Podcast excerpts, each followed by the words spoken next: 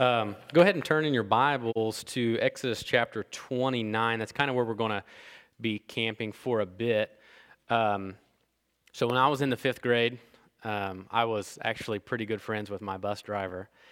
And one day, towards the end of the school year, I was the last one on the bus because I would actually ride up around the ridge and let him drop all the kids off and then like come back around and drop me off. And I'd just stand up there uh, totally illegally on the steps and just like talk to Keith Roth.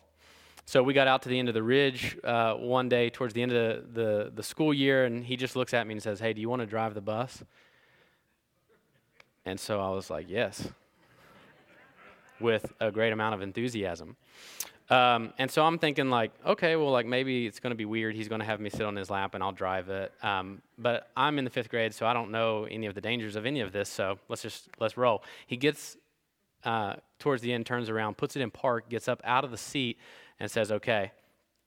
So, I mean, I've been driving since I was eight because I grew up on a farm and I kind of needed to do that to help my dad. And I jump up there, uh, put it in drive, and take off in a full size school bus. And um, this was maybe one of the most like glorious and marvelous events of my like young life. Um, but then, kind of what I realized is towards you know adulthood i'd been driving so much that something that was so glorious and marvelous had actually become quite normal and dull to me. And that's really what we see happening here in the book of exodus. Right? We, we see these very high moments of god's glory and marvel. And yet throughout the book of exodus we have these moments of, of what seems to be on the part of israel just normalcy and dullness to the glory and majesty and sovereignty of God. Right? And so the danger that we have is that we can become so enamored with the glory of something that we realize that we have become so redundant in that thing, but it's, it's, it's actually just a very normal, dull thing to us.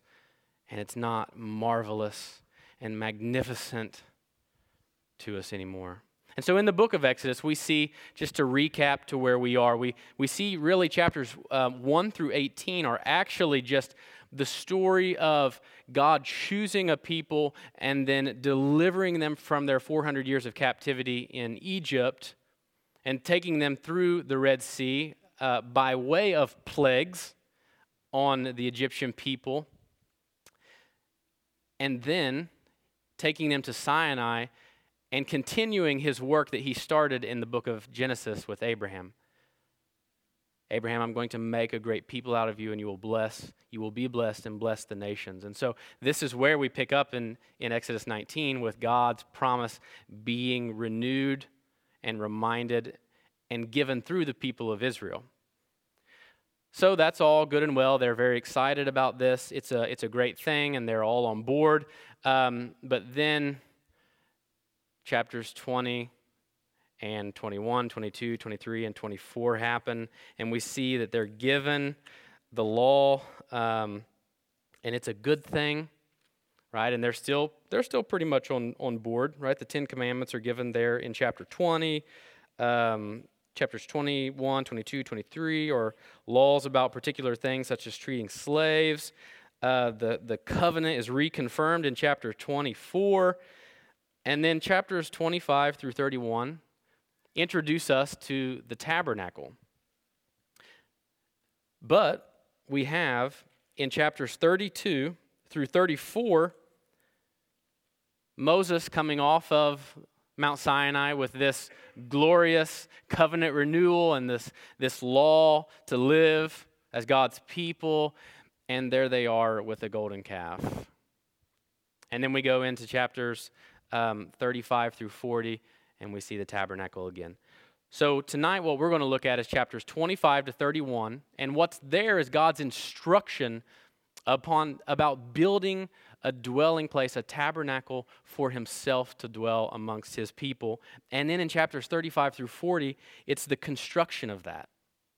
Right? So to give you a broad overview of Exodus, I kind of see it like this, right? This is this is a this is a definition of the whole forest, right? This is Exodus in a sentence.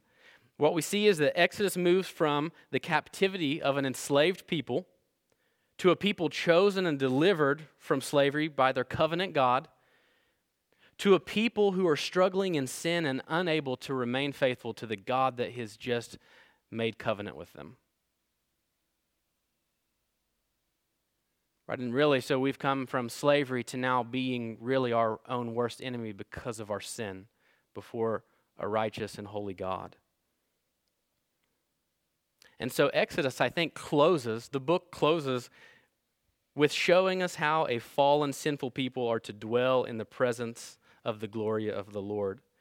Right? And so the tabernacle reveals to us how a holy and righteous and perfect God is going to dwell and live amongst a sinful and utterly imperfect people.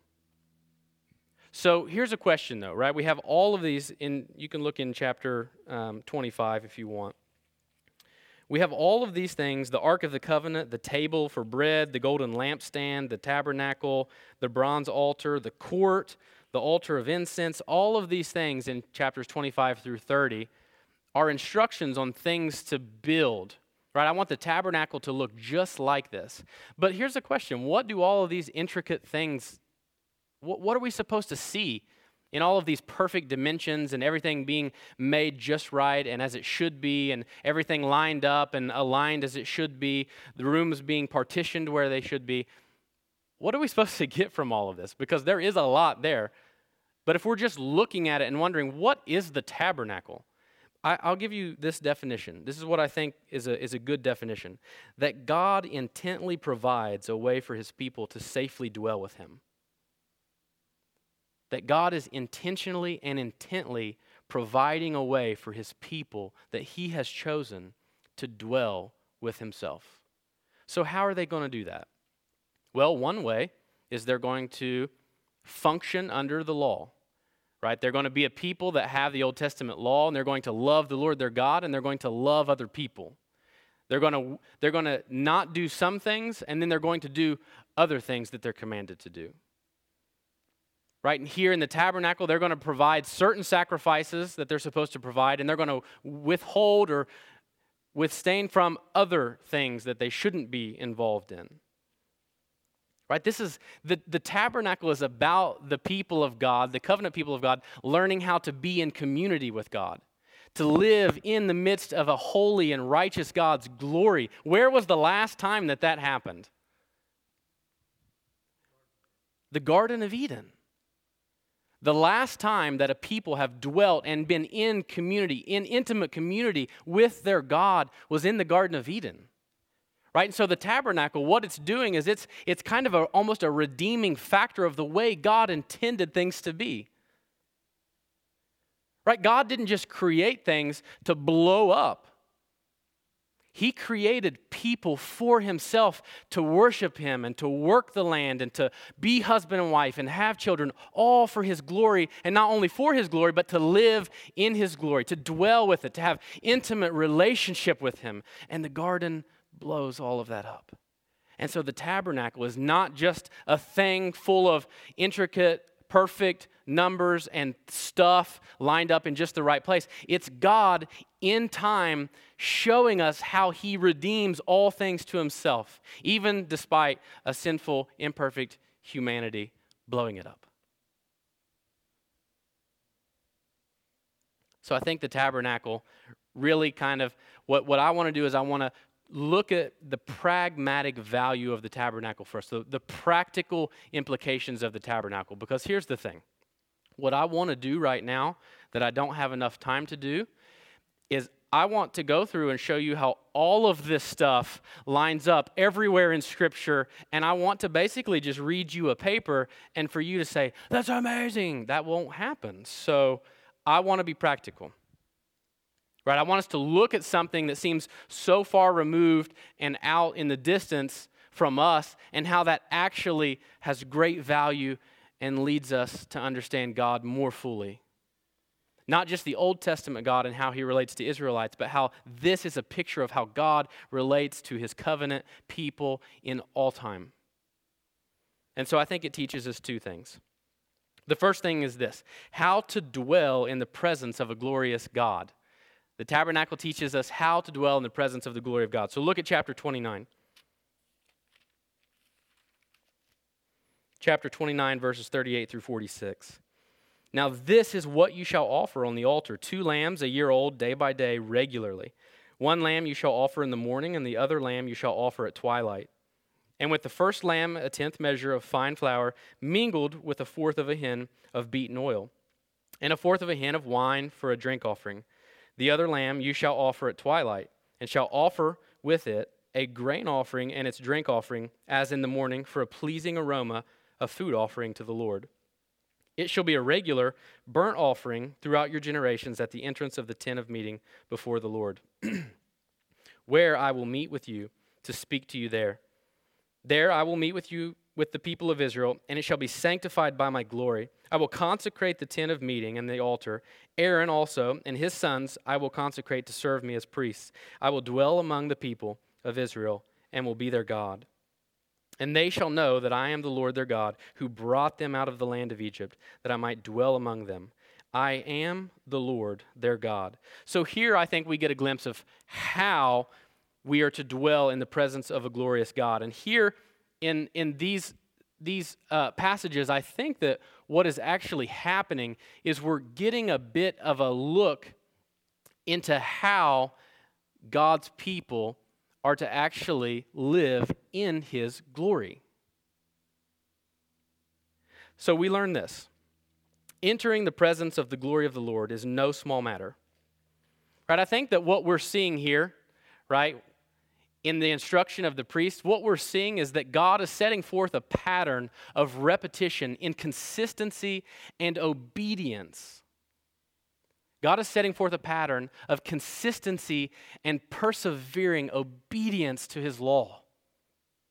Right? The priests, what they're supposed to do is they're supposed to offer these sacrifices morning and evening, and not just these sacrifices, but sacrifices all throughout the year at different times and at different festivals and all kinds of things that you can learn in Leviticus if you dare. Right? This repetition right? The priests are to be consumed with the things of God.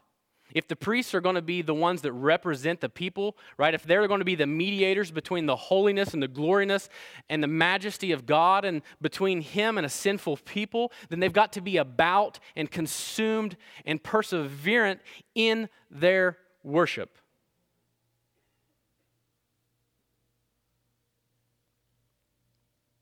So I think what the table the, the tabernacle economy shows us is that God is majestic in glory. Right? The way He has created the tabernacle, the way He has given the priests to, to live and to function as priests shows God's majestic glory. Right? This is, this is not something that is just flippant. But not only does it show the majestic glory of God, it also shows the crushing reality of man's sin. Right? This is, this is a place where the slaughtering of animals will happen often and regularly. Right? The, the, the glory of the Lord and the sin of man is not just something that intermingles Right? This is not just something that's okay. Right? It's not like we're just going to have a tabernacle. God's glory is going to be there and it's going to be great for us. Right? God is majestically glorious, but man's sin is also crushingly difficult. There's a dichotomy between the glory and perfect righteousness of God and the fallen, sinful nature of man. And that's what the tabernacle wants us to see. Right? Just just think about that for a moment. Right? This is a this is a this is a problem. But this is a problem that God has given us the means to overcome. Right? Notice the language, the, the, the, the language of consecration, purification, atonement, sanctification. That's the language that God uses as He's talking about this ministry of the priests. Right? This is something that's actually going to present you before a holy God in a way that you will not be annihilated. So, what, what does this teach us about ourselves? Right? What does this say about a perfect and holy God and the New Testament believer? I think that the tabernacle, what we need to see in this repetition and this persevering obedience is this that there is no such thing as a passive participant in the glory of God.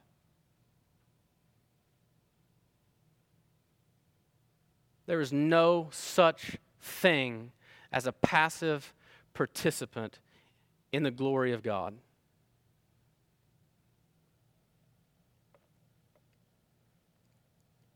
Right? We don't just have casual observers, right? We, we talked about Eden and the, the community they had with God and how they dwelt in His glory. Understand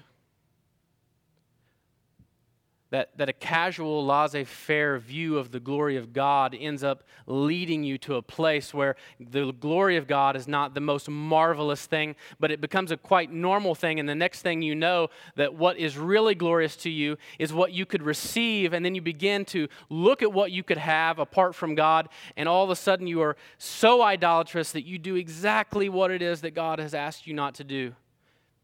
Right? And sin is so disconnected from the character of God that what happens when Adam and Eve do this is that they are literally ejected out of the presence of the glory of God. Right? There's no such thing as a passive participant. Think about it. What are, what are ways, maybe, that you have fallen into the idea that you can just have casual worship or casual Christianity and that somehow your casual, laissez faire attitude to the glorious things of God and His Word and the preaching of it and the serving in His church and His bride, what is it that that has become so dull and normal to you?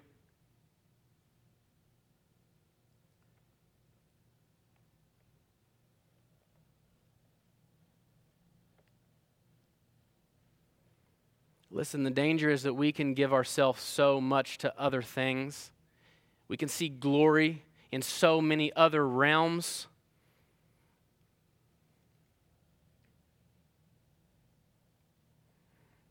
That what we do is we think that our casual attendance or our, our casual glancing at the scripture a few times a year in our, our chair at home or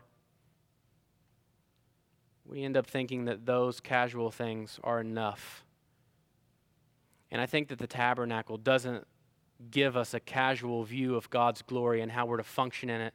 It is a consistent obedience, and it's a persevering obedience. So here's the thing in Christ, we've not just been freed from our sin right? We've not just been freed. It's not like we've come, we've heard the gospel, hallelujah, we're free, let's go. We haven't just been freed from our sin, we've been liberated to reflect his character and to share his grace and to usher people into the presence of the glory of God. Right? Look at Exodus chapter 19, verses uh, 5 and 6.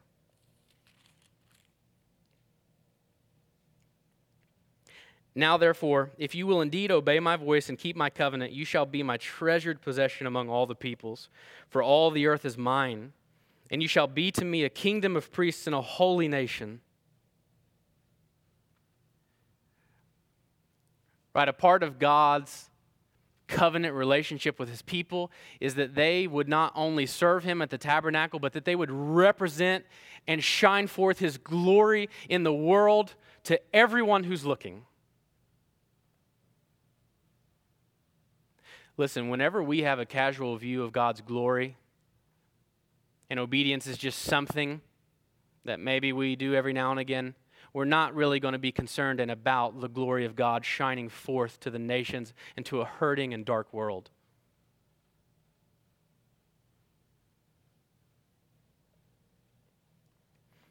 So, as we look at the tabernacle, we, we see a beautiful picture of God's grace and His mercy.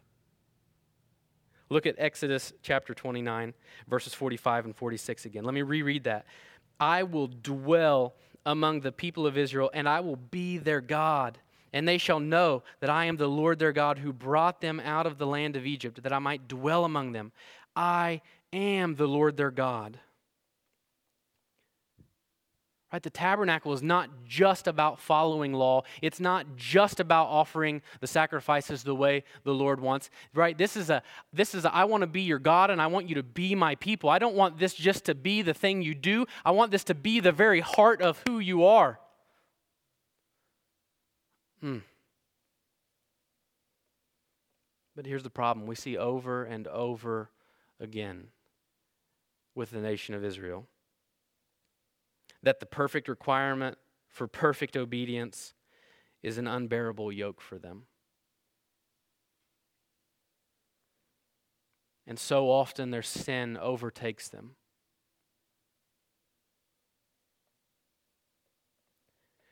And so we're left, as a reader of the Bible, hoping that there's something more than this. Because we realize that the tabernacle and the law is not bad for them. Right? God would not give them something that's going to overtake them and destroy them. But we're left saying, God, we need you. God, we need you to do something more than this. We can't do this on our own. Right? The tabernacle is as much about the glory of God as it is about revealing the sinfulness of his people. And so we learn our second thing the tabernacle teaches us how to move from hope to astonishment. Look at chapter 40. So remember in verses 25 through 31, we have the tabernacle instructions, the blueprint for how to do it. And then in verses 35 through 40, we have the construction. All of the things are built by, by a man named Aholiab and uh, Bezalel. Yeah. All of the stuff is built. And then when there's a there's a there's a part in there about the Sabbath, which I could get real nerdy and theological on. I'm not going to do that. But this is a very serious matter. There's a lot happening here. But we still are left wondering how in the world is this going to be the way that we're going to live forever? Repetition and repetition and repetition and repetition and repetition, and a require of perfect obedience to the will of God and His law. How? Look at chapter 40, verses 34 through 38. so it's all built at one point here, if you have read it, you saw that at one point, like Moses literally writes, and, and they gave, we gave it to them, and behold, they did it. right? Like they actually did it.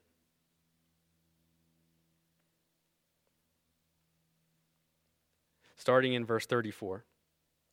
Then the cloud covered the tent of meeting, and the glory of the Lord filled the tabernacle.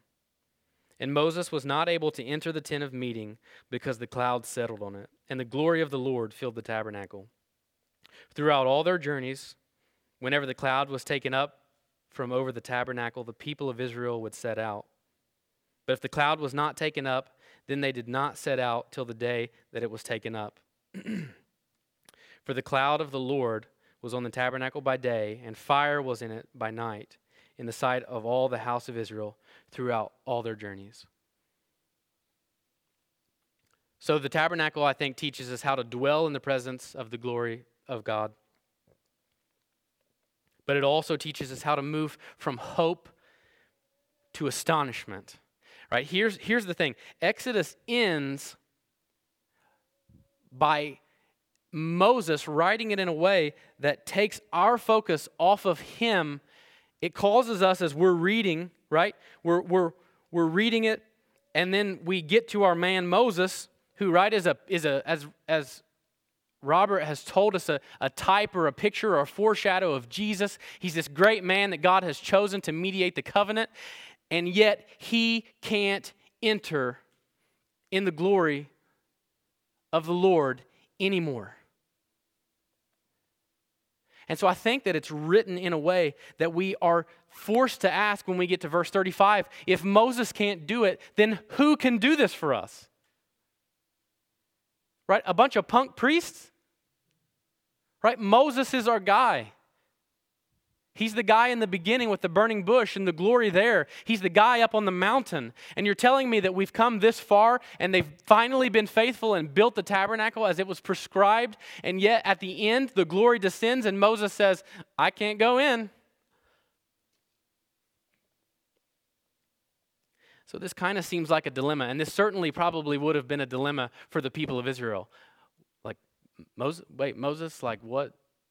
You're, are you done? But here's the thing we're not supposed to see Moses as our hope. I think this is one of those moments in Scripture where all of a sudden you're reading through, you read it through a couple times, and then you're slapped. Over and over again, the people of Israel are in the wilderness, wherever they are, and all of a sudden we have this moment of, Why did you bring us up? And Moses says, It wasn't me. I never brought you out of Egypt. I never promised you deliverance. It has always been God. And so we get here and we think, oh no. And Moses is saying, oh yes. Don't look at me for your hope. Are you getting it? Israel, are you understanding? Moses wants us to look somewhere else. Look at, look at Deuteronomy chapter 18, verse 15.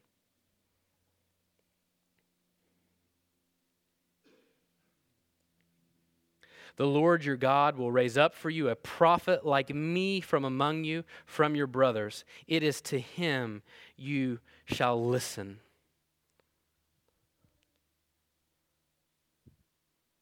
Moses is setting us up in the book of Exodus to understand the book of Leviticus and Deuteronomy and Numbers. He's setting us up to look at the prophets. He's setting us up to meet John the Baptist. Right? And he's setting us up to finally realize that the prophet we've been looking for is Jesus Christ, the Messiah.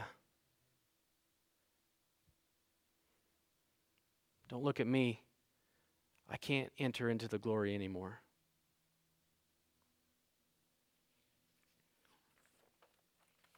So, how do these chapters serve the New Testament believer? Right? How are we to walk away from the book of Exodus? How are we to look at this specifically with the tabernacle instructions? How are we supposed to be here and exalt Christ? Well, it's not that hard, right? But if we're not intentional about it, we can kind of just give a few little comments like, yeah, Jesus is a priest. Yeah, it's awesome. Like, Right? Moses is very explicit in what he's doing. When you're reading and you're like, oh. Here's what's happening. We must see where all of this is pointing to. Look at, look at, look at Acts chapter 3, verses 18 through 23.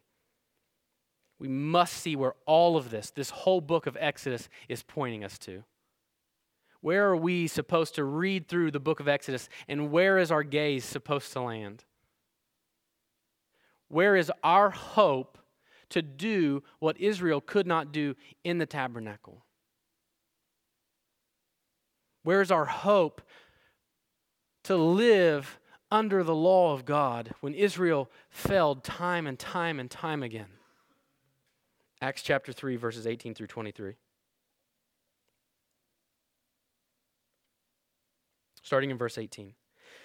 But what God foretold by the mouth of all the prophets that his Christ would suffer, he has thus fulfilled. Repent, therefore, and turn back that your sins may be blotted out, that times of refreshing may come from the presence of the Lord, and that he may send the Christ appointed for you, Jesus whom heaven must receive until the time for restoring all things about which God spoke by the mouth of his holy prophets long ago. Moses said, The Lord God will raise up for you a prophet like me from your brothers. You shall listen to him in whatever he tells you.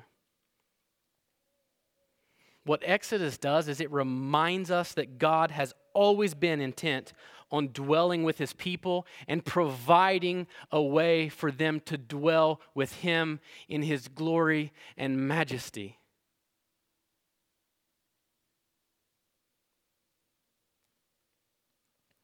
What we see in Christ is that the yoke of the law, the yoke of the tabernacle system, the economy of sacrifice has been in Christ demolished. Our sin has not only simply been atoned for, it has been blotted out. It has been blotted out, and what we have been given is not a repetitious sacrificial system, but we have been put forth on a path of consistent obedience in a time of refreshment, freed from our sin and the worry of death.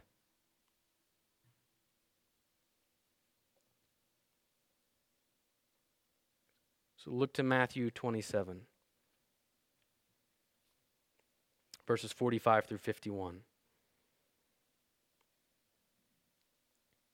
Think that, the, that, that, that this, is, this is all where Exodus is pointing us to. Matthew 27, verse 45 through 51. Now, from the sixth hour, there was darkness all over the land until the ninth hour. And about the ninth hour, Jesus cried out with a loud voice, saying, Eli, Eli, lama sabachthani. That is, My God, my God, why have you forsaken me? And some of the bystanders hearing it said, This man is calling Elijah. And one of them at once ran and took a sponge, filled it with sour wine, and put it on a reed, and gave it to him to drink. But the other said, Wait let us see whether Elijah will come and save him. And Jesus cried out again with a loud voice and yielded up his spirit. And behold, the curtain of the temple was torn in two from top to bottom, and the earth shook and the rocks were split. The curtain he's talking about here is between the, the, whole, the holy, the most holy of holies, where the Ark of the Covenant and the glory of God descends upon, and the outer court. And when Christ gives himself up as a sacrifice, the curtain is split and the glory of God is open and accessible to all who would come through Christ. It's only possible to dwell in the presence of the glory of God in Christ, the one who not only gives us access, but delivers us into God's glory. So we see that Jesus is. He is a high priest that mediates a better covenant, right? He doesn't just bring us closer to God, it's, it's the law that he has fulfilled.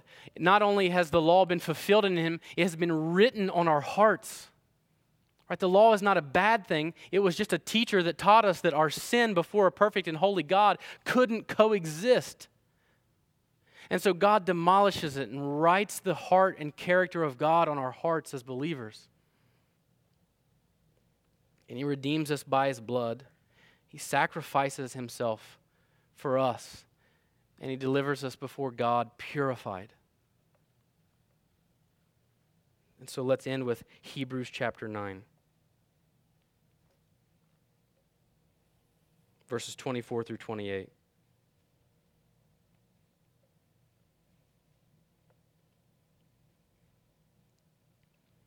For Christ has entered not only into holy places made with hands, which are copies of the true things, but into heaven itself, now to appear in the presence of God on our behalf. Nor was it to offer himself repeatedly, as the high priest enters the holy place every year with blood not his own. For then he would have had to suffer repeatedly since the foundation of the world. But as it is, he has appeared once for all at the end of the ages to put away sin by the sacrifice of himself. And just as it is appointed for man to die once, and after that comes judgment, so Christ, having been offered once to bear the sins of many, will offer a second time, will come a second time, not to deal with the sin, but to save those who are eagerly waiting for him. Brothers and sisters, what the book of Exodus is doing is it is causing us to see the damage of the garden and God's goodness in choosing a people so undeserving and not leaving them in a, in a system of burdens, but delivering and giving the perfect sacrifice that He requires. a sacrifice that we didn't have to give and that was given for those who believe on their behalf for free. Let's pray. Father, Lord, we thank you for your word. We thank you that it is not hard to see Christ in Scripture. God, we see that Scripture, old and new, is about the exaltation of Christ, that all things are fulfilled and redeemed in Him. All we have to do is look at the shortcomings and the weaknesses and the failures of the men in Scripture, and it's there that we find Christ. Because, like Paul says, in our weakness, we are strong. God, Christ is the fulfillment and the reconciliation and the redemption of all things. God, even our sin points us to the grace and mercy of God. God, our sin drives us to see God's mercy and grace in our lives when we, we, we are so undeserving of it. We pray that we would be consistent in our obedience, that we wouldn't view Christianity as something that's casual or the worship of God as something that can casually be partaken in, but something that we are committed and resolute to be about all the days of our life. We pray this in the name of Christ. Amen.